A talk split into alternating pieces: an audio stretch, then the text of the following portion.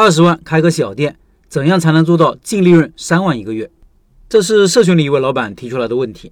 可能会有老板觉得这是一个无效问题，因为太宽泛了。但是我觉得我们不妨做一做这样的思维训练题，开拓一下思路。这种题需要采用倒推法，从果到因。如果你没开店，会告诉你从一开始应该怎么做；如果你已经开店了，会给你一些调整问题的思路。来看看其中一位老板的解题思路。他说：“这个逆推一下看一看，假如毛利率在百分之五十，净利润率在百分之二十，客单价二十块。”营业额就是三万除以零点二等于十五万，也就是说每天需要做五千块营业额，用五千除以二十的客单价等于两百五十人，也就是说每天需要进店两百五十人，进店率按百分之五来算，门口的流量需要两百五除以零点零五等于五千人。当然这只是假设只有线下营业额，那如果线上和线下各占一半，那也就是说需要两千五百人的自然人流。按照这个人流，商圈肯定是很好的，房租也很贵。但如果你客单价是翻倍四十，那就可以减少一半的人流。推演完这个数据，我感觉有些不对的地方。我晚上是在一家烧烤店兼职，这个店是一家老店，生意基本稳定，平均营业额有四五千左右。老板投入二十六万，算他三十万吧，十个月收回成本。他的客单价较高，四十到六十之间，因为有酒水，所以客单价比较高。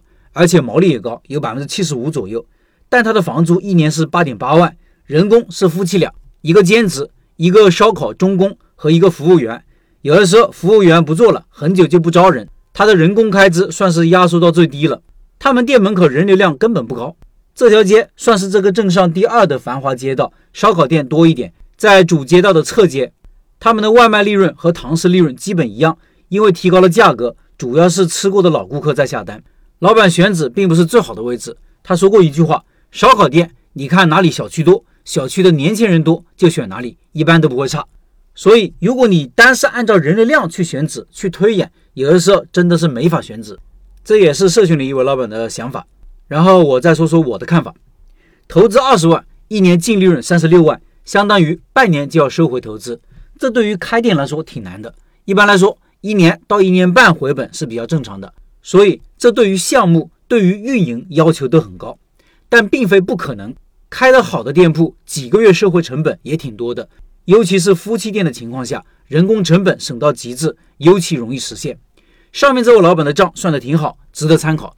不过，值得提醒的是，做得好的夫妻店，净利润率可能远远不止百分之二十。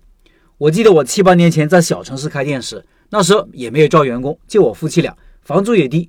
净利润率最高的时候可以做到百分之五十左右。我举其中一个月为例，我那时每天做一千多的营业额，最好的月份做过五万五一个月，毛利是百分之六十，房租是三千块钱一个月，水电一千五一个月，其他的杂费开支一千左右。用五万五乘以百分之六十的毛利，减去三千的房租，减去一千五的水电，减去一千的杂费，等于两万七千五百。营业额的一半是净利润了。即使营业额差的时候，净利率也有百分之三四十，可能有人会说自己就不算工资吗？哎，小个体自己的工资就是利润，利润就是工资啊。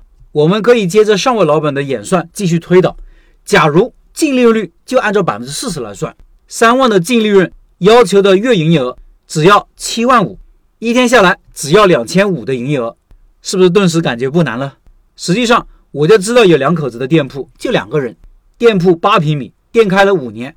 每天营业额三四千左右，他说一年净利润至少四十万以上。这样的演算意义在哪呢？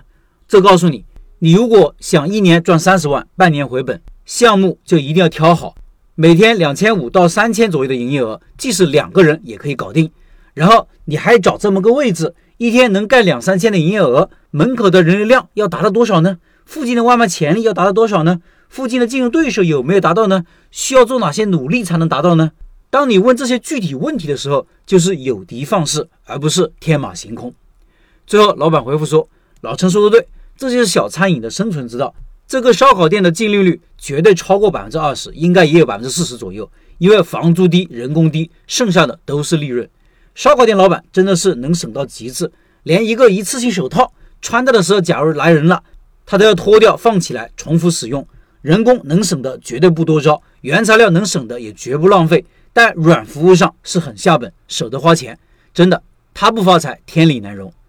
最后，我想说的是，夫妻店如果做得好，是可以很赚钱的。一旦招上员工，尤其是当店里全是员工时，钱就不那么好赚了。选址和选项目都要难很多。我店里现在全是员工在做事，在选址的时候算账就很头痛。所以，如果你是夫妻店模式，可选的项目和位置就要多很多。